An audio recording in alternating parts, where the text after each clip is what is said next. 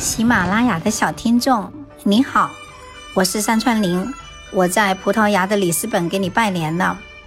我的先生白涛涛和女儿小丸子也一起跟你们拜年。我们一家非常热爱旅行，每年都会在寒假、暑假的时候旅行，所以我们的过年一般都在旅途当中。很有意思的是，每次在国外过年，我们都会千方百计地上网看春节联欢晚会，在国外。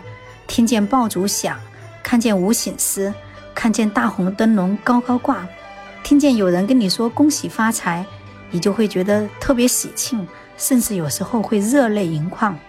我们在租的公寓里面包饺子、吃汤圆，跟外国朋友介绍中国的新年，我们会觉得春节比在国内过还要珍贵。时代变化了，人们过年的选择也越来越多。我不知道你是怎么样过年的，我很想知道你是怎么样过年的。